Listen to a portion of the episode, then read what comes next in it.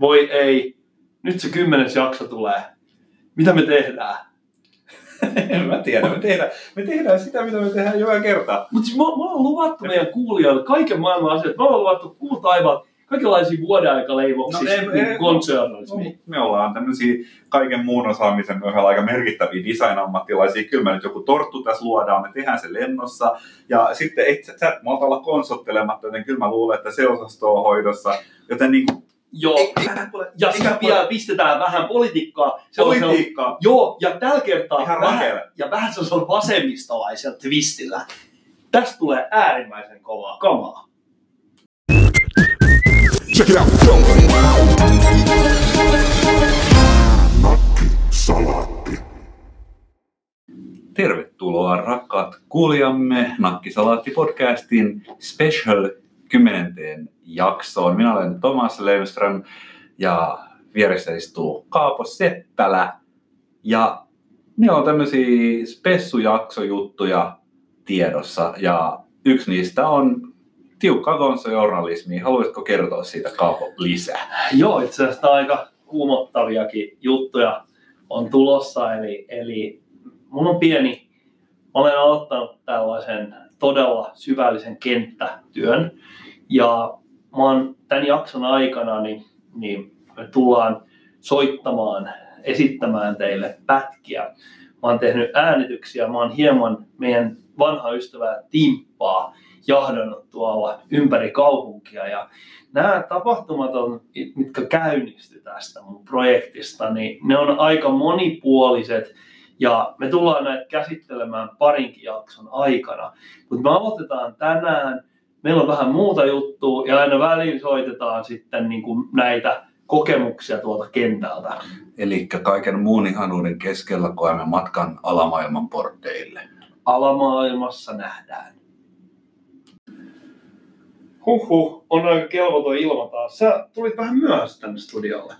Joo, mä menin vähän jotenkin säätämiseksi tuossa noin ja oli selvästi kummalliset, kummalliset elkeet ja enteet ja energiat ilmoilla, kun paikallisen eh, kahvilaravintola, ei vaan se kahvila, Fontaanan edessä heilui partasuinen mies, jolla oli kipparilakki päässä, mikä on sinänsä iloinen tapahtuma mun mielestä. Jos sä näet vanhan herran, jolla on valkea parta ja kipparilakki päässä tämmöisenä talvisena päivänä iksittu, vähän sellainen niin kuin hilpeä mielikuva, No mulla tulee tosi hilpeä mielikuva siitä. Tämä mies puhui kännykkään, sillä oli hirveästi asiaa jollekin. Mm? Mutta tämä ei ollut itse asiassa niinku se ensimmäinen syy, miksi minä kiinnitin häneen huomiota, kun olin, hän oli s- niinku selkä minuun päin. Oliko hän ilman housuja? Ei, ei.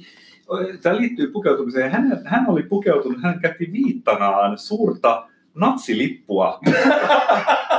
oli suuri hakaristilippu harteillaan ja, ja... kyllä. En, en tiedä kuka hän oli, mutta Siis kuulinko mä oikein? Siis puhutaan kolmannen valtakunnan niin sanotusta hämähäkkilipusta vai? Mä, mä en tiedä tuosta aihepiiristä niin paljon, mutta siellä oli hakaristi. Punainen pohja, valkoinen ympyrä ja, ja tota... No kyllä toi kovasti. Nä- Näytä, onko sulla, otitko se kuva? No se on se- vähän huono, ne- mä en nyt alkanut pysähtymään. Lemström kaivaa kännykkää taskustaan maanisesti. Hyvä luoja. Mm, tommonen. toi on vielä tommonen itse tehnyt näköinen. Joo, siis tässä on tosiaan kuvassa on kipparlakkinen mies, jolla on tuonne ihan nilkkaa saakka natsilippu. No, siis oliko tää, siis tää on polttarijutuksi aika mauton. No en mä tiedä siis, onko tämä tämmöistä, niin kuin, herra nyt saattoi olla lähempänä 70 ikävuotta, että polttarit on ihan mahdolliset, mutta mä en myöskään kyllä nähnyt loppua tästä mahdollisesta polttariseurueesta. Ehkä tämä nyt oli vaan sit matkalla johonkin veljien kokoukseen tai jotain, en mä tiedä. Tuossa, tuossa on kyllä jotain todella häiritsevää, siis paljonkin. Mä mietin just, että 70-vuotias on sehän se jännä, koska hän on niin kuin, aika vanha uusnatsiksi, Mm. mutta sitten hän on kuitenkin liian nuori niin kuin, vanhaksi natsiksi. Eli hän on jonkinlainen väliinputoja. Mä mietin, että ton ikäinen, minkä... Muistaaksä vanhan, vanhan tota, Pekka Siitoimen? No mä oon jossain törmännyt Se tämmöistä. oli tämmöinen naantalainen kylähullu, joka, joka pukeutui näihin natsivaatteisiin. Mm. Mä mietin, että olisiko, voisiko toi olla iän puolesta niin kuin sitä, sen, Kavereita. sen niin kuin original OG naantali natsiporukkaa. Hyvinkin. Hyvinkin. Aika, aika mielenkiintoinen. Tämä niin kuin, vaan siis, siis yksinkertaisesti mun tekisi vaan mieli kysyä, että mi- mitä sä niin teet? Onko kaikki ok? Kenen sä puhut puhelimessa? Mi, mi, mi, miksi, sul, miksi sä oot tollanen? Niin, en mä tiedä, jos se on sitten, mm, jospa hän on vaikka hajamielinen vanhempi herrasmies, joka on lähtenyt maitokauppaan ostoksille ja sitten joku ilkeämielinen on tullut ja, ja, ja, ja hän nähnyt, että hän palelee, että, että, että hyvä mies, tässä pistä tämä päällesi, niin johan helpottaa. Niin ja sitten se, se a, a, avulias auttaja, niin hän, oli, hän on myös ajamielinen. Hänen, hän, kun hän on lähtenyt liikenteeseen kotoaan, niin hänen on pitänyt ottaa mukaan tuonne poncho, Kyllä. mikä on tämmöinen etelä-amerikkalainen erittäin, erittäin hyvä, hyvä lämmittävä vaate. Mutta hän on vahingossa ottanut naapuri hyllystä natsilipun. Kyllä. Sillä hän on tämmöinen, mik, mik, miksi sanotaan veksitologi vai tämmöinen lippuharrastaja. Hän on ollut täysin autottinen kolmannen valtakunnan lippu siinä niin museointitarkoituksessa. Hän on vahingossa Mm. ottanut sen. Ja sitten on heikko näköinen ja hän on laittanut vahingossa sen tämän ihmisen päälle. Joo, mä uskon kyllä, että aina ei todellakaan kannata ajatella niin kauhean pahantahtoisesti, että mä, mä jotenkin pidän tuosta ajatuksesta. Kyseessä on ikään kuin inhimillinen erehdys, joka on seurausta, se on vaan niin kuin hauttamisen halu. Kyllä, ja väärin tulkitseminen Niin. on jälleen kerran synnyttänyt yhden tragedian meidän keskuuteen. Niin, ja en mä tiedä, ehkä hän on joutunut pahoinpitelyn kohteeksi sinne. No todennäköisesti hän joutuu kyllä ennen pitkään, jos hän Nyt, jatkaa tuolla tulee, nyt mulle tulee semmoinen olo, että toiminkohan mä moraalittomasti, kun mä välinpitämättömästi omiin, omiin sometarkoituksiini otin hänestä valokuvan ja, ja sen jälkeen poistuin paikalta, vai olisiko mun pitänyt ikään kuin jäädä puolustamaan häntä? kun sulla olisi pitänyt kysyä, anteeksi herra, selässänne taitaa olla natsilippu.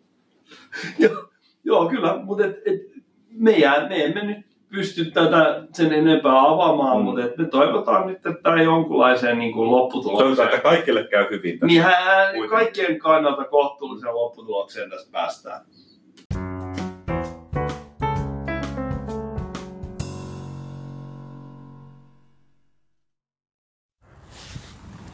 No niin, hyvää päivää arvon kuulijat. Täällä puhuu Kaapo M. Seppälä, eli toiselta nimeltään Martini Korppolasman Hunter S. Thompson. Olen tällä hetkellä tekemässä tutkivaa journalismia pahamaineisella Nummenpakan, eli Nummen asuinalueella. Ulkopaikkakuntalaisille kuulijoille tiedoksi Nummenpaka tunnetaan alamaailman, rappion ja bohemin elämän syntysijana. Täällä noin sata vuotta sitten aloitettiin iso asutusprojekti, jolloin tuhannet ihmiset pakkautuvat pieniin murjuihin ja torppiin, jotka ovat täällä vielä tänäkin päivänä. Se varsinainen syy, miksi mä tulin tänne, on se, että en, en, en, en tullut varsinaisesti kommentoimaan tätä aluetta, joka itse asiassa mun mielestäni on aika hieno. Ää, Mä huomasin kaupungilla meidän vanhan ystävämme Timpan, jonka varmaan muistatte meidän aikaisemmasta podcastista, ää, jos me kerrottiin vähän linnasta, linna, linnan välttämisvinkkejä. Ja Timppa näytti siltä, että sillä on muutakin päällä kuin pelkästään kansalaisluottamusta tänään. Ja, ja mä lähdin seuraamaan Timppaa. Ja mä halusin vähän katsoa, että mitä Timppa puuhailee. Ehkä mä saan mahdollisuuden haastatella hän tänään. Mutta mun täytyy pitää varani, koska hänellä on selvästi jotain, joku, joku meininki tällä hetkellä käynnissä. Mä oon tällä hetkellä Nummenpakan T-talolla, joka on niin jonkunlainen Siis mä voisin kuvailla tätä T-taloa näiden vanhojen puutalojen keskellä, tää on niin kuin joku olisi paskantanut keskellä ruusutarhaa. Tää on tällainen 60-luvulla tehty asbestipökäle, jossa näyttäisi olevan Laiskan Kirppis-niminen kauppa.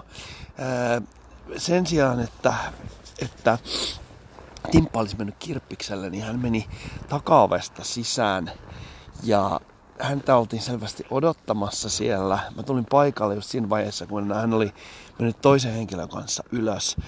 Mä jään nyt odottelemaan tähän ulkopuolelle. Katsotaan, tuleeko hän sieltä ulos ja mitä seuraavaksi, mitä seuraavaksi tapahtuu. Mä siirrän hetkeksi studioon.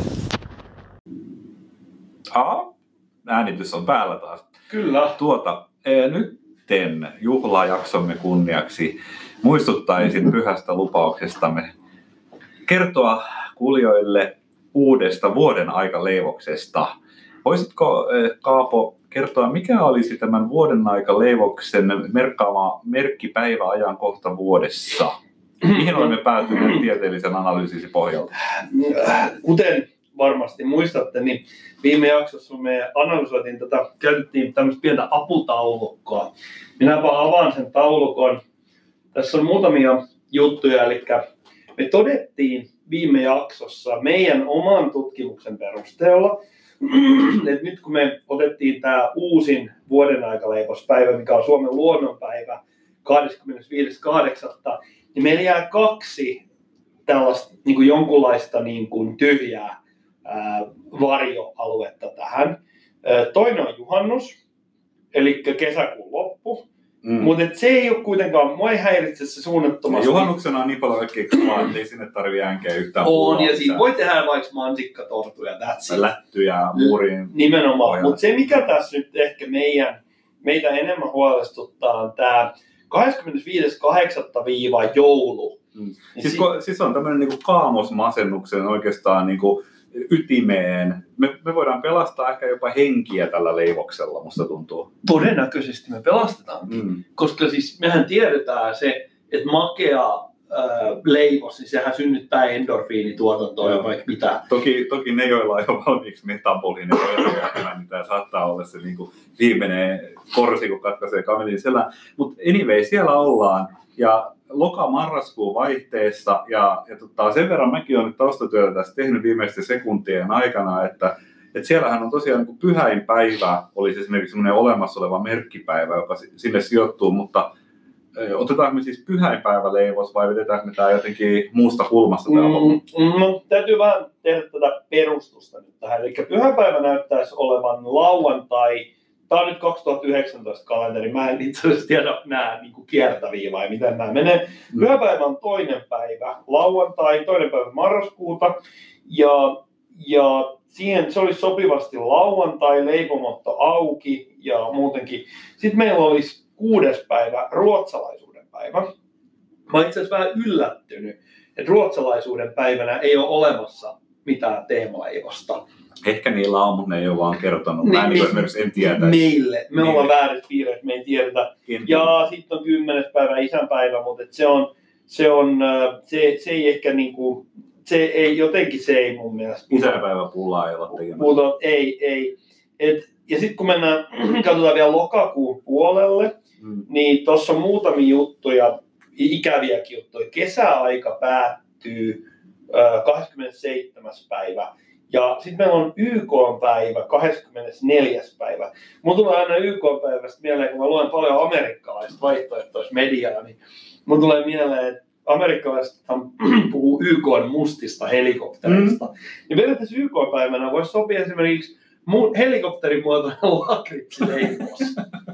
Niin, makuleipä. Tota, mä menisin nyt kuitenkin ehkä tämän ajankohdan mukaan enemmän, tämä mun tekosyy niin perääntyy tässä sun salaliittokakusta, eli että jos me mentäisiin sinne niin pyhäinpäivään tai ruotsalaisiin, eli me ollaan silloin käytännössä niin temaattisesti valitsemassa joko ruotsalaisuuden tai kuoleman välillä, joten Kyllä mä niin mieluummin valitsen ruotsalaisuuden. Ai, mä olisin just sanonut päinvastoin. No Thomas, mitä sä meinaat? Onko meillä jotain nyt? No meillä on nyt se aika tässä nyt, että Mm. et, et me voidaan, meillä on kaksi vaihtoehtoista päivää. Jos toisin me keksitään kokonaan johonkin tyhjään päivään se. Mm. Mutta miltä se pitäisi maistua? Minkälaiset fiilikset sulla on tuohon vuoden aikaa?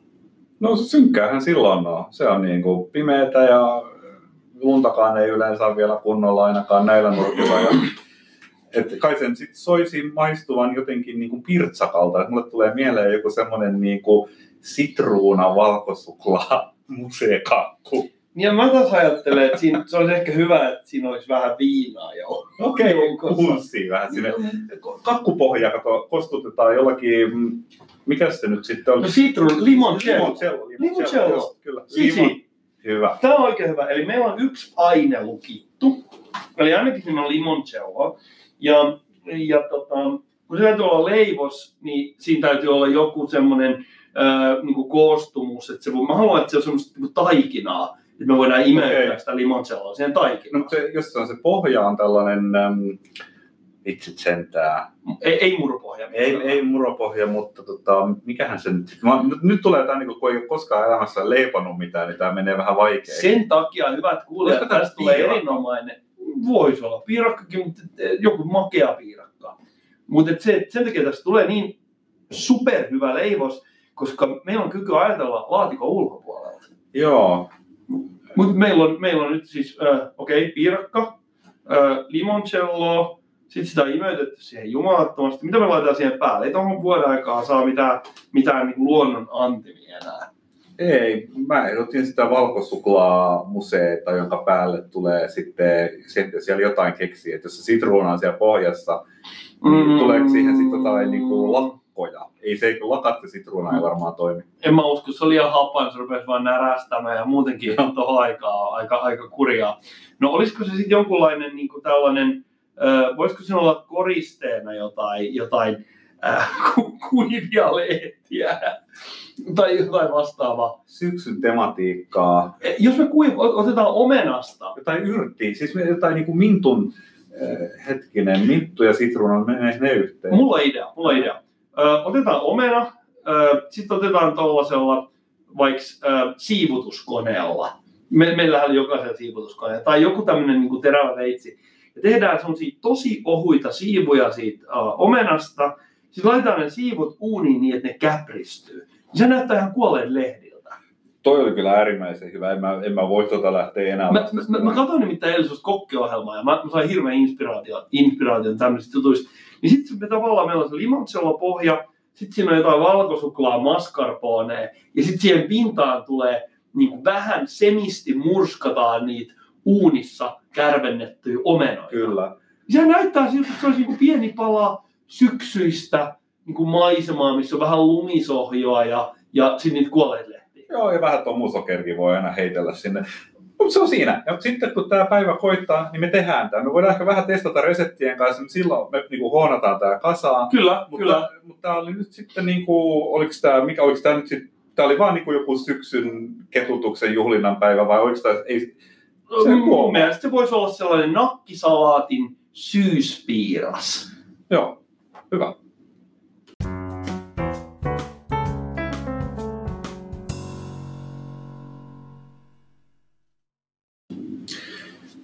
Joo. Mä tota, tunnen sut aika hyvin mielestäni. En, en, en siis, tai se on aina vaarallista sanoa, että tuntisi jonkun ihmisen hyvin, koska kaikilla on se niin kuin suuri salainen puoli. Joku, joku, joka pysyy meissä itsessämme salassa jopa meiltä itseltämme suurin osa aikaa. Mutta, mutta sitä voi niin ajatella tällä tavalla, että säkin oot vähän tuommoinen ehkä hetkittäin, no en mä nyt sanoisi ehkä maaninen, mutta sä mietit aika paljon juttuja, sulla käy aika, aika monennäköisiä ja sitten se voi olla joskus ehkä vaikea niin kuin kaikille sille, niille kysymyksille ja sille luovuudelle löytää niin kuin kanavaa, että mihin sä sen kaiken pistät. Ja, ja tota, jotenkin siitä tavasta, millä sun niin kuin kulmakarvat nykii ja jotain muuta tässä nyt selvästi tapahtuu, niin mä näen, että se joku kattila niin kuin kiehuu. Ja voisitko sä poimia siitä kattilaan kuplivasta vahdosta nyt sen niin kuin päällimmäisen kerroksen ja kertoa, että mitä, mitä siellä on nyt niin kuin sun mielessä ollut viime aikoina? Niin siis vähän johdantana, mun mieli on niin kuin moottori, siis erittäin tehokas ja kauniisti rakennettu moottori. Se on kiiltävät venttiilikopan kannet ja, ja, ja hyvin surisee ja pörisee, mutta se moottori ei ole koskaan kytketty mihinkään. Se käy täysin, se käy täysin omia aikoja. Se ei ikään kuin palvele mitään suurempaa tarkoitusperää, niin kuin esimerkiksi joku kulkulainen liikuttamista, mutta moottori on se aivan uskomaton. no niin. sitä ei koskaan tulla hyödyntämään. Sä kysyt, mitä mä mietin, niin, niin mä olin tota, tuossa viikonloppuna softamyyjien illassa. no niin. Ja niin kuin, Missä se aikaisemmin- Ää, Se on itse asiassa salaisessa Aa. paikassa. Meidän täytyy, koska siellä on Mä tiesin, mutta mä ajattelin, että mä saisin sitä rakoilemaan. Mä en tule koskaan paljastamaan sitä edes sinulle. Ää, Siellä on siis paljon kaikenlaisia ilmasyödykkeitä, niin ei siitä tulisi yhtään mitään. Koska sitten kaiken maailman niin kuin, isin pikku vanabi softamyyjät tulisi sinne ja esiintyisi vakavina softamyyjänä haluaisi ilmasta konjakkia ja, ja, ja ilmasta juustoa. Se on tosi paljon juustoa. Siis tämä on joku ihan oikea fyysinen tapahtuma, eikä On, vaan on, niin, että tapahtui jossain niin torverkossa. Ei, tavoitat, ei, torverkko käytetään ihan muun tarkoitukseen. Mutta mä olin joka tapauksessa softamyyjän illassa ja siellä taas keskusteltiin, että kuinka paljon oltiin softaa myyty ja missä ja niin edelleen. Ja, Mm. ja, ihmiset ajaa näissä piireissä, niin ajetaan paljon autolla tai mennään bussilla tai junalla ympäri Suomea. ja, tuota, ja mä rupesin miettimään tätä vanhaa keskusteluaihetta Suomen keskipisteestä. Mm. Koska mä muistan joskus esimerkiksi Lallin talosta puhuttiin, että se on tosi hyvä paikka, koska se on tämmöinen niin kuin jonkunlainen kummallisella tavalla laskettu logistinen keskipiste pääkaupunkiseudun ja Tampereen ja Turun mietit välillä. sitä, että, ken, että mikä olisi niinku oikeudenmukaisin valinta, että ihmiset olisi niinku sama laiva tulla sinne. Niin, niin. ja sitten mä rupesin miettimään sitä, että meillähän on erilaisia tapoja määritellä Suomen keskipiste. Ja mä avasin tuossa ennen tätä lähetystä niin, niin Tor-verkon, ei vaan siis ihan oikein tavallisen internetin. Ja mä löysin tämmöisen Kalevan artikkelin ää, vuodelta 2003, joka kertoo, että Suomen keskipiste on Piippolassa. Okei, Ja kuuluisa rallipaikakunta. ja joo, varmaan siellä on jo Pippola Vaarikin taitaa asustella. Ja, ja tuota noin, niin tässä puhutaan niin kuin siitä, että, että maa, nimenomaan Manner-Suomen keskipiste, jotenkin matemaattisesti se lasketaan. No. Ja se on ollut Piippolassa, mutta sitten se niin kuin vähän siirtyy, koska meillähän on länsirannikolla niin kuin maan nousemaa. Eli, rantaviiva siirtyy koko ajan ja Joo. nimenomaan lännessä enemmän kuin esimerkiksi etelässä. Eli me Ja- vedetään keskipistettä luoksemme koko ajan. Joo, se menee kuulemma Kärsämäelle päin. No missä on väestökeskipiste? Jossain Riihimäellä varmaan. Niin, no kun tämä, on nyt sitten niinku mielenkiintoinen juttu, että et, ää, selvästi tämä maakuntalehti Kaleva, Aha. he haluaa ko, niinku korostaa tätä Piippolaa. Eli ilmeisesti Piippolasta löytyy nyt sit paljon niinku tämän Kalevan lukijoita. Ja nyt mä kirjoitan tähän Googleen, tämä on taas sarjassamme, kuunnelkaa kun Kaapo googlettaa, Suomen väestö keskipiste. Ja silloin me saadaan ihan erinäköinen juttu. Eli puhutaan äh, Suomen Weberin pisteestä. No, Semmoinen, semmoinen, tä- tässä lukee Weberin piste, tarkoittaa väestöllistä keskipistettä, johon määritellyn alueen esimerkiksi valtion asukkaiden yhteenlaskettu etäisyys on no lyhyt. missä tämä Suomineidon Weberin piste No se on tällaisessa paikassa, kun se on ollut aikaisemmin Hauhon sappeessa, mutta äh, sitten jossa, ja sit se aikaisemmin se on ollut Rautjärven kylässä, Luopioisten kunnassa, ja se muuttuu koko ajan. Ja tässä on nyt sitten tietenkin niinku kysymys siitä, että jos mä nyt sattuisin asumaan siellä Hauhon Sotjalan kylässä, jossa se on ollut vuonna 2012, niin silloin mä tietenkin haluan sanoa, että Suomen keskipiste on se väestökeskipiste. No toki. Eli meillä on eri tapoja laskea keskipisteitä ja ne palvelee erilaisia intressejä.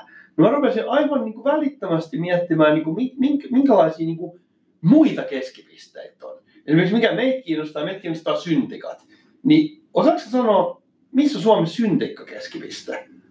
Öö, sen täytyy olla jossain helvetin punavuoressa, missä on jotain hipstereitä, jotka on ostanut niitä isot kasat. Ja, ja ehkä Pohjanmaalla, koska siellä ihmiset todennäköisesti kans ostaa syntetisaattoreita. Niin, varmaan ostaa ja se on niin kaikenlaisia humppamiehiä. Mutta en tiedä, mun, mielestä, mun täytyy palata tuohon hauhoon, koska mä menin tänne karttasovellukseen ja katsoin, niin mun mielestä se itse asiassa, niin se on aika, aika hyvä, hyvin edustaa kyllä tämmöistä mun mielestä Etelä-Suomi painottunutta. Se on niin tuossa Tampereen ja Lahden välimaastossa suurin piirtein on hauho. Tiedoksi niille, jotka eivät sitä tienneet. Esimerkiksi minä. Ja ei mun ole, se on niin kuin Tampereelta vähän niin kuin loivasti kaakkoon, semmoinen 50-60 kilsaa linnuntietä. Mutta en mä tiedä, syntetisaattori keskipiste, mä en, en mä tiedä, mä en koe oikeastaan tuota kysymystä niin kauhean kiinnostavana, mutta esimerkiksi dokauskeskipiste. Äh, no niin, nyt me pää- päätetään, sä hyppäsit. Se, no ensinnäkin äh, syntikkökeskipisteestä, mä luulen, että se on jossain Turun ja Helsingin välissä. Ja se on yllättävän paljon Turussa päin, koska Turku on, Turussa on enemmän syntikoita per capita, mitä Helsingissä. Tämä on väite. Tämä ei, mulla ei Niin. näyttöä tähän, mutta mä olin nimittäin syntikka-tapaamisessa tuossa pari viikkoa sitten. Ja siellä oli Ja- tosi monta syntikkaa. Kyllä, se oli aivan mielettömän opet. Siellä oli euroräkki ja siellä oli vaikka mitä. Mutta äh, mainitsit dokauskeskipisteen. Mm. Ja ajattelin, jos me oltais, niin kuin ajateltaisiin vaikka niin kuin, äh, alkoholivähittäismyynnin kautta, se on tosi relevantti asia. Eli jos me, meillä olisi vaikka viinin maahantuontiyritys, niin se olisi tosi kovaa PR laittaa se Suomen dokauskeskipisteeseen. Mutta nyt, missä se voisi olla? Niin, siis sattumaisin tänään muuten pisti just silmiin sellainen otsikko, jossa sanottiin, että alkoholiongelmat keskittyvät alkojen ympärille maantieteellisesti. Ei se ole tavallaan yllättävää, mutta tämä oli tutkittu. No, mut, En mä tiedä siis äh, ma- maksakirroosi, epidemiologit varmaan osaisi saman tien sanoa, että se on niinku, äh, se on, sen täytyy olla hauhosta vähän äh, siis luoteeseen, ei koilliseen. Koilliseen, koilliseen. koilliseen. Niin. koska mun mielestä Itä-Suomi. Ää, nythän on se, että, Etelä-Suomessahan niin kuin asuu paljon nuorta väkeä, ja nuoret dokaa nykyään vähemmän. Tästä on Kyllä. olemassa ihan oikeasti empiiristä näyttöä. Ja, ja sitten taas Itä-Suomessa dokataan varmaan suhteessa vähän enemmän, mutta sitten toisaalta varmaan alkoholisaatavuus on hankala, jos ollaan jossain ihan mettässä, koska ei mutta alkoja. Kyllä tuolla on aika hyvin alkoja, kuulla tuolla ympäri noita pikkupaikkojakin. Mulla iski tämmöinen yksi paikan nimi tässä heti, joka on Joo. Ota, älä sano. Mä, mä, mä sanon, mä, mä katon kans valmiiksi jonkun paikan. Mulla on niinku visuaalisesti semmoinen käsitys. Mä mä tiedän, missä se on. Odota, nyt mä katon. Se on tossa. Mä oon itse asiassa aika vakuuttunut siitä, että mulla on oikea vastaus tähän kysymykseen. Öö, ethän sä googlannut. On onko olemassa? Mä, mä- mu- mulla on teoria. Mä, mä väitän, että se on Montolassa. Montola on Pieksämäeltä Pikkuriikkisen ka, öö, kaakkoon. No mä, mä olisin ehdottanut ku, Sysmää. Eikö Odota. Sysmä nyt kuulostakin vähän Suomen dokauskeskivistä? Odota, odota, odota. Mun mun pitää katsoa, missä Sysmä on. Sysmä. Öö, no se on aika... No se on ihan, ihan melkein siinä vieressä. No, siinä on parin tunnin niin kuin, ajomatka ja siinä tota, puolivälissä on Kangasniemi, Tin, Tintto! Oo, Sehän- ihan varma. Se on nimiä, se on. Eli ne on, ne on laskenut sen dokauskeskipisteen ja ne on antanut siltä ton nimen. Yläfemma. Yläfemma. Yläfemma. Me Se oli siinä. tällaisella niin kuin järkeilyllä Kyllä. löytämään asia. Me löydettiin teidät tinttolaiset, me löydettiin teidät. Me tiedetään, mistä te olette, me tiedetään, minkälaista porukkaa te olette. Aivan loistavaa. Me ollaan todella ilo, iloisia tästä ja me toivotaan, että dokauskeskipiste pysyy tintossa, koska jos esimerkiksi jossain Kyllä se siellä pysyy. Ei niin, sitä- koska mä ajattelin, että jos esimerkiksi pohjanmaalaiset rupesi yhtäkkiä dokamaan, sit se yhtäkkiä siirtyy voin- neljä kilometriä. pohjanmaalaiset dokaa jo niin paljon kuin ne pystyy.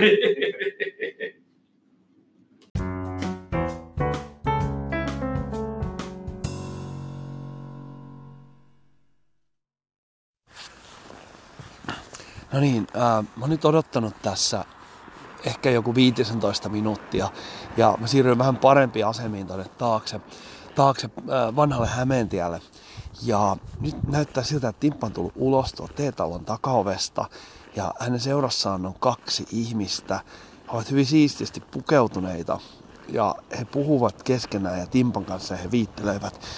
Ää, He eivät onneksi ole huomannut mua, mutta nyt tässä tilanteessa mun ei tee yhtään mieli mennä haastattelemaan Timppaa. Sitä paitsi se olisi Timpallekin ehkä huono asia, että se paljastuisi, että hän tekee silloin tällä yhteistyötä meidän journalistien kanssa. Se saattaa, saattaa vaikuttaa Timpan asemaan, joka sinänsä on tällä hetkellä erittäin hyvä niin turkulaisessa alamaailmassa.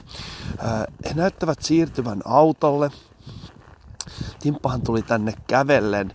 Siirtyvät mustaan umpiautoon. Timppa menee istumaan takavasemmalle. Toinen siististi puetuista miehistä menee ajamaan ja toinen siirtyy etupenkille pelkään paikalle. Auto lähtee liikkumaan.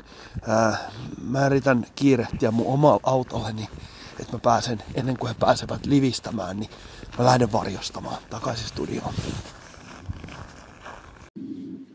Tota, mennäänpä vakavampiin aiheisiin, koska niitä meiltä myös kovasti toivotaan. Ja nyt sitten ihan jos menee varastaan tuolta, mitä oikeasti uutisissa puhutaan, niin ähm, vanhusten hoiva, palveluyritysten toiminnassa, palvelutuotannossa, palvelun laadussa havaitut puutteet ovat olleet otsikoissa. Se, se tuntuu tosi pahalta. Siis koska niin kun, ne on niin kun ihmisiä, siis vanhat ihmiset tarvitsevat apua. Ja, ja sitten ne on myöskin koulutettu ihmisiä tekemään sitä työtä, ja, ja ne haluaisi tehdä sitä työtä, monet ihan voi, voi puhua aidosta kutsumuksesta ja toisten auttamisen alusta. Ja sitten sen jälkeen tämmöiset tavallaan niin kuin hallintorakenteelliset kuviot söösii sen niin, että meillä on aliravittuja vanhuksia, meillä on yksiköitä, joissa ei ole tarpeeksi ihmisiä töissä ja hygieniat ja muut asiat jää hoitamatta ja työntekijät kärsii siitä. Eli onhan, täytyy sanoa, että tämä on nyt voi sanoa asiaa vaan oikeasti aika lailla helvettiä. Siltä musta tuntuu. Miltä susta tuntuu? No musta tuntuu siltä, että mä oon pidän tätä todella kuumottavana ja koko tätä äh, niin kuin sosiaali- ja terveyskenttä ja tämän niin kuin healthcare-sektorin niin kuin muutosta ja sitä, miten sitä yritetään niin kuin lainsäädännön kautta muuttaa. Me viime kerralla taidettiin puhua siitä, että, että, että poliitikkojenkin joukossa on niin kuin ihmisiä, joilla on hirveä himo ää, implementoida jotain juttuja ilman, että niillä on kauheasti sitä substanssiosaamista. Ja mun mielestä oli ihan mielenkiintoinen siis pointti, sinähän siinä oikeastaan enemmän toit, että että tavallaan politiikan kompetenssi on sitä vaikuttamisen osaamista, mutta ei se välttämättä ole osaamista siinä sisällössä tai se, siinä kyvyssä muodostaa sellaisia strategioita, että miten tätä niin kuin yhteiskuntaa pitäisi viedä eteenpäin. Se on ne strategiat ja ajatukset tulee jostain ja nämä ihmiset vie eteenpäin. Ja surullista on se, että ne ajatuksethan tulee monta kertaa jostain semmoisilta tahoilta, jotka ajavat siis vaan omaa liiketaloudellista tai muuta yleensä jollakin tavalla liiketaloudellista etua. Niin ja kyllähän sitä tietenkin niin kuin haluaa nähdä sillä tavalla, että kun on olemassa liiketaloudelliset kannustimet ja on olemassa niin kuin aito valinnanvapaus ja hyvin toimiva kuluttajamarkkina, niin silloin asiat, niin kuin, jotenkin mä uskoisin, että silloin asiat niin kuin lähtökohtaisesti niillä on mahdollisuus, että ne rullaa paremmin. Mutta mä lähestyn tätä sote-juttua mun oman tutkimuskokemukseni kautta. Mä tein joskus muutamia vuosia sitten yhdessäni suomalaisten ja ruotsalaisten kollegoiden kanssa tällaista High Impact SME-tutkimusta. Ja se tarkoitti, se oli, siinä oli ideana se, että siinä tunnistettiin, otettiin muutamia indikaattoreita yritysten kasvusta. Otettiin jonkun tietyn aikavälin sisällä liikevaihdon kasvu ja henkilöstömäärän kasvu. Nämä kaksi asiaa. Ei mitään muita tilinpäätöstietoja kuin nämä kaksi asiaa, koska ne niin kuin, ikään kuin kuvaavat kohtalaisen hyvin tällaista niin kuin työvoimaintensiivisen niin kuin yrityksen kasvua ja, ja millä menee hyvin ja mikä on high impact viittasi siihen, että ne olisivat mahdollisesti hyvin veronmaksajia, hyvin yhteisöveronmaksajia. Ja meidän tutkimusasetelma oli se, että me otettiin ilman minkäänlaisia toimialarajoituksia kaikista suomalaisista yrityksistä listaus, jotka on niin kuin kovimmin pärjänneet näiden kahden ensin mainitun niin kuin tunnusluvun mukaan. Just. Ja sieltä tuli kahdenlaisia yrityksiä vastaan. Siis totta kai sieltä tuli niin kuin yhtä sun toista, mutta se saturoitu kaksi asiaa. Toinen oli ravintolat, erilaiset tämmöiset niin kuin ravintola, ehkä tämmöiset niin kuin ketjuravintolat, koska ravintolat tarvii paljon Eli teidän vertailussa pärjäs ne yritykset, joilla oli sekä liikevaihto että henkilöstömäärä Kyllä, kyllä, kyllä. Eli se Molempia komponentteja Niin, että esimerkiksi, jos yritys Eli kasvaa... pikavippiyritykset ei olisi tuossa, koska niillä ei ole henkilöstöä. Just näin, ja sitten niin tämmöiset verkot, yritykset, jotka kasvaa niin alihankintaverkostoja, ne jää myös ulkopuolella. Eli niin, ravintolat. Ravintolat ja tällaiset niin kuin, ei-terveyden, ei, ei varsinaisesti niin kuin, äh, mikään lääkärifirmat tai tämän tyyppiset, vaan tämmöiset niin kuin hoiva, eli hoivayritykset.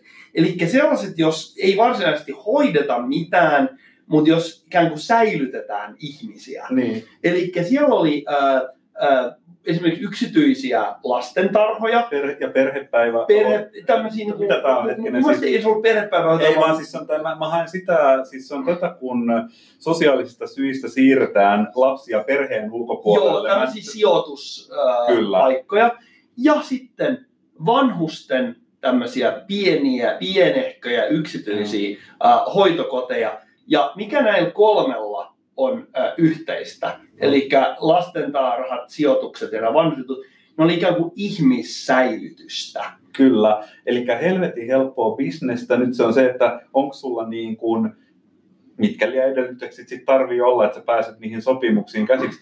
Tulee tuosta tämmöinen mielenkiintoinen juttu. Mä pahoittelen, että mulla ei ole nämä termit tarkalleen muistissa, mutta juurikin tämä asia, joka tapahtui 90-luvun laman yhteydessä, liittyy tähän lasten sijoittamiseen perheiden ulkopuolelle. Voidaan just ajatella, että siellä on niin kuin moniongelmaisia perheitä. Ja, ja tota, silloin ennen lamaa nämä asiat monta kertaa ratkaistiin paljon useammissa tapauksissa niin, että lapsia ei siirretty perheen ulkopuolelle. Sitten kun tuli lama ja alettiin leikkaamaan, niin leikattiin sosiaalityöntekijöistä niin paljon, että niitä asioita ei pystytty hoitamaan proaktiivisesti tai yhteistyössä vanhempien kanssa, vaan siitä syntyi tämä teollisuuden ala, joka on helvetin kannattavaa. Ja, ja, ja, ja tämä on vaan semmoinen, niin kuin, että tosi ikävä kaava siis, ja nyt sä menet kyllä muistaa loistavasti asian ytimeen, että hemmetin niin ihmisten varastointibisnes, joka ei tuota lisäarvoa.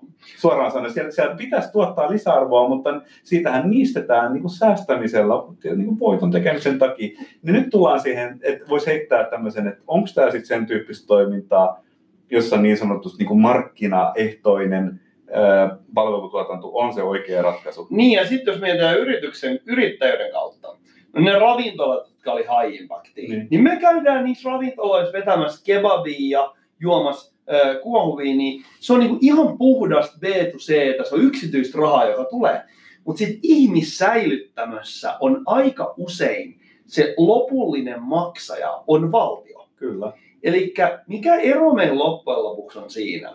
Että meillä on... Ää, tai y- siis julkinen sektori niin, niin, niin, nimenomaan julkinen sektori. Voi olla siis kunnat ja, ja mitä onkaan.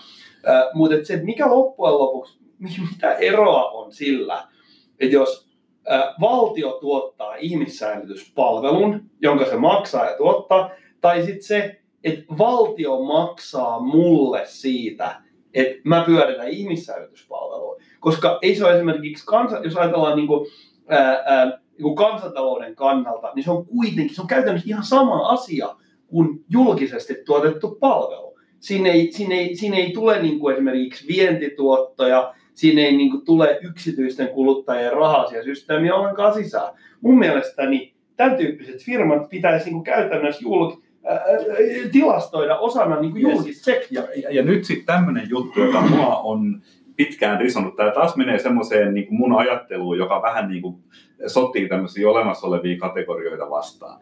Mutta mä oon aina, ha, julkiset hankinnat. Siellähän on tämmöinen fraasi ollut perinteisesti, että, että valinta hyvin useissa tapauksissa tehdään joku tämmöisen kokonaistaloudellisen edullisuuden kannalta. Se fraasi menee jotenkin näin. Ja silloin on varsin erikoista mun mielestä se, että jos me ajatellaan, että julkinen taho ostaa sitä palvelua yksityiseltä, että kun sitä kokonaistaloudellisuutta verrataan, että siinä ei oteta huomioon sitä, että mihin verot maksetaan.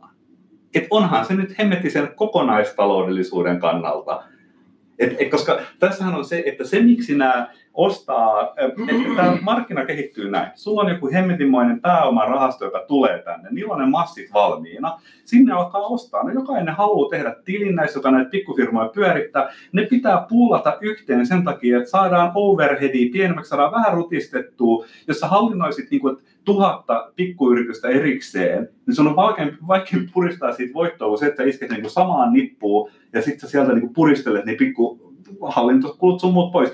Ja se on, sit, se on niin tällainen laskennallisesti omistajalle kannattavampaa. Se on se, mikä tätä ajaa. Mutta eihän se niin yhteiskunnalle ole kannattavampaa, niin, tai sille lähiyhteisölle. Nimen, nimenomaan, koska mä uskon siihen, että yksityinen ää, toimija, toimii osakeyhtiölain alla, ja se pystyy, niin kuin, silloin enemmän liikkumavaraa, mitä niin kuin raskailla julkisilla jutuilla. Ne voi päästä mat- matalampaa yksikkökustannukseen, ne voi niin kuin, itse asiassa jopa niin kuin, tarjota ehkä niin kuin, jotain semmoisia niin palveluita herkku, mitä sieltä julkiselta puolelta ei tule, mutta edelleenkin niin kuin, tämä kokonaistaloudellinen no. arviointi maksajan eli yhteiskunnan kannalta, niin se on toinen asia.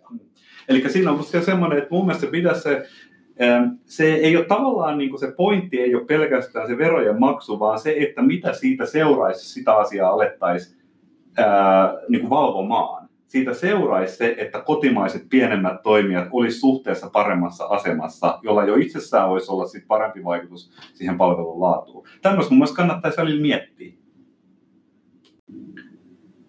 Mä haluaisin niin kuin oikeastaan siirtää tämän keskustelun vielä tähän niin kuin sote-uudistukseen. Siinä tässä on totta kai paljon, paljon muutakin. Mehän ei puhuttu mistään tarkoitat erikois... tätä niin kuin sote-uudistusta, jota on tehty vuosikausia, joka on tämmöinen niin kuin laajin ja kompleksein, hallinnollisin, lakiteknisin eh, uudistus, mitä suomalaishallinnossa on tehty koskaan. mikä on niin kuin äärettömän vaikeaa tavallisilla kansalaisilla niin kuin meillä ymmärtää, ja ihan perhanan vaikea ymmärtää tavallisille kansanedustajillekin. Et, et, et, hy, hyvin niin kuin vaikeista kokonaisuuksista on kysymys, mutta tällaisena niin kuin, ikään kuin trendien seuraajana nä, niin kuin täm, tämmöisestä näkökulmasta, niin sen alun perinkin ää, ikään kuin laajaa sote-uudistuspakettia ajavien ää, niin kuin puolueen ja poliitikkojen niin kuin tuki sille, niin se e- ikään kuin enemmistö oli loppujen lopuksi aika pieni. Se kaula on ollut aika pieni. Mm. Ja sitten varsinkin kun siihen koplattiin vielä tämmöinen niin kuin maakuntauudistus, ja loppujen lopuksi aika pienellä enemmistöllä on lähdetty niin kuin valmistelemaan tosi isosti tätä uudistusta. Nyt mitä koko ajan tapahtuu on se, että se etumatka ikään kuin kannattajien eduksi, niin se pienenee koko ajan. Mm. Eli mun mielestä niin se niin kuin momentum huononee koko ajan. Se ikään kuin alkaa loppumetreillä, oikeasti se vaunu alkaa pysähtymään. Ja nyt napsahtaa vielä nämä kaiken maailman esperikaret sun Yllättäen, muut kun alkaa olemaan sopivan. Että tämähän on, tämä on semmoinen niin reservi, jota, niin kuin jos sä mietit tällaista niin vaalitaktikointia, niin ethän sä halua tollaisia niin bulletteja käyttää vääränä hetkenä, vaan nyt sä alat niitä niin kuin nimenomaan tiputtamaan. Mutta sekin on toisaalta äärettömän huono juttu. Niin Ei, mutta se nyt on vaan se, miten se toimii. Ja toisaalta, mä, mä ymmärrän, mikä, mitä sä oot sanomassa, mutta mun mielestä se on ihan hyvä asia, koska siinä on vaan se, siinä on vaan se surullinen tosiaan, että kenenkään meistä peruskansalaisista niin kuin muisti ja huomiokyky ei, se ei kestä kauan pitkää aikaa, joten ne kannattaa ne asiat tuoda silloin, kun ihmisillä on se halu muodostaa sitä poliittista mielipidettä. Mä vaikka todennäköisesti vastustan, mä kerron sulle analogia. Kerro. Analogia, mitä, mikä, mikä on tavallisella ihmisellä helvetin kova paikka, on taloyhtiön kokous, jos päätetään putkiremontista. Mm. Niin, niin tämä sote-uudistus on vähän niin kuin se, että jossain vaiheessa niin isännöitsijä on sanonut, että tähän talon täytyy pistää putkiremontti. Se tulee maksamaan aivan saatanasti. Ja sitten sillä on ollut pieni enemmistö siellä taloyhtiössä, että ne on lähtenyt vaikka joku 54 prosentin enemmistöllä suunnittelemaan sitä putkiremonttia. Joo. Sitten se putkiremontti on suunniteltu joku viisi vuotta, tai no ei tässä tapauksessa, sanotaan kolme vuotta. Ja koko ajan tulee tihkuu ikään kuin pientä evidenssiä siitä, että tämä putkiremontti on suhteessa ensinnäkin tosi kallis. Ne putkiremontin suunnittelijat ei ole ihan, ne, ne ei ole ihan kaikki asiat pystynyt siinä ottamaan huomioon. Ja sitten ihan lopussa, ennen kuin pitäisi pistää niin kuin kuokka maahan, huomataan, että oikeastaan ne vanhat putket, niin ne onkin tehty jostain sellaisesta adamantiumista, että ei ne ole edes ihan hirveän huonossa kunnossa. Mutta siinä vaiheessa, kun me ollaan pokeriterveillä niin kuin pot committed, Niin. eli meillä on valtavasti käytetty Joo. resursseja siihen suunnitteluun, niin se on tavallaan kurja tilanne, koska sitten siinä niin ajatellaan, että pitäisikö nyt vaan niin edetä jollakin tavalla tässä, että meillä on se tavallaan, niin kuin, että valmistelijoillakin on niin kunniallinen ää, ex, exitti tästä niin kuin pattitilanteesta. Eli se on just näin, että kun aletaan tekemään tuommoista ylhäältä ohjattua reformia, niin se tukkii kaiken. Se, sulle ei jää enää mitään niin kuin liikkumavaraa tekemään mitään niin kuin todellisista ää, paikallisista tarpeista syntyvää kehittämistyötä, koska sä vaan taistelet sen eteen, että sä pystyisit tavallaan niin kuin täyttämään sen muodollisen ylhäältä pusketun reformin vaatimukset. Ja sitten kun se reformi nyt niin kuvasit tässä tapauksessa on niin monimutkainen, että se mitä sieltä ylhäältä yritetään puskea, niin se pakkaa ei ole edes kasassa. Niin se mitä on sitten tehty, on, on niin kuin, tavallaan niin kuin tukittu tämä järjestelmä vuosikausiksi. Ja, ja tavallaan se, että ne, jotka ajaa tätä uudistusta, niin niiden paras kortti on se vahinko, joka sillä uudistuksella itsellä on saatu aikaiseksi. Että tässä on synnytetty näin paska tilanne, että tästä täytyy päästä jonnekin. Mutta kun se ei valitettavasti ole argumentti sen puolesta, että sen uudistuksen sisältö olisi jotenkin kunnossa. Mm, mm. Mä uskon henkilökohtaisesti, että on olemassa lukuisia mahdollisuuksia tehdä äh, huomattavasti paremmin toimiva järjestelmä, mitä meillä niin kuin tähän mennessä on ollut. Eli kyllä mä uskon siihen, mä, mä, mä, mä, mä joskus ollut jossain tutkimushankkeessa, missä on tutkittu kotihoidon yksikkökustannuksia. Ja siellä niin kuin yksittäisenä juttuna nousi se, että yksityisellä kotihoitofirmoilla oli pienemmät yksikkökustannukset mitä niin kuin kunnalla, mutta sitten se niin kuin, koskaan ei tutkittu sitä, että johtuisiko se vaan siitä, ne kunnan kotihoitotyöntekijät oli vanhempia, niin maksettiin lain, lain mukaan enemmän ikällisiä tällaisia. Siinä voi olla joku tämmöinen looginen syy. Mutta meillä on ja yksikkökustannusten katsominen itsessään on oikeastaan vähän semmoinen niin kuin harhaan johtamisen on. Koska... On, on pointti, että me voidaan nostaa lukuisia yksittäisiä asioita, missä niin kuin varmasti niin kuin liberalisointi on tosi hyvä asia, ja lähtökohtaisesti mä kannatan sitä, mutta kun nyt tässä on... Niin kuin, mutta puno... eihän, eihän se ole mitään liberalisointia, että tämmöisellä niin kuin minimarkkinalla, jossa kilpailu ei toimi, me luodaan mekanismi, jossa sitten muutama tämmöinen niin kuin pääomarahastojen ohjaama toimija, jota, joka ehkä markkinoille mahtuu sitten niin kolme tai viisi, no, mä olin oikeasti, niin mä olin oikeastaan tulos, mä olin tulos niin. tähän. Eli ongelmana on se, että kun suomalaisten... Eikö se oli se ongelma? Su, su, su, suomalaisten niin kuin ongelma on yleensä se, että tavallaan se oletus on se, että jos me vapautetaan jotain, niin sitten meillä syntyy niin toimiva markkina. Ja sitten ajatellaan, että okei, kun meillä on toimiva markkina, niin on kilpailu ja kaikki on tyytyväisiä. Ää, ongelmana on se, että aika helposti muodostuu vaan tällainen niin jonkinlainen duopolistinen tilanne. Meillä on pari isoa toimijaa, ja ne isot toimijat alkaa loppujen lopuksi muistuttaa niin kuin käytännöiltään sitä paljon parjattua julkista systeemiä, niin. koska ei ole aitoa kilpailua, niin silloin se taas menee sellaiseksi tympeäksi äh, meiningiksi, mitä on ehkä aikaisemmin ollut.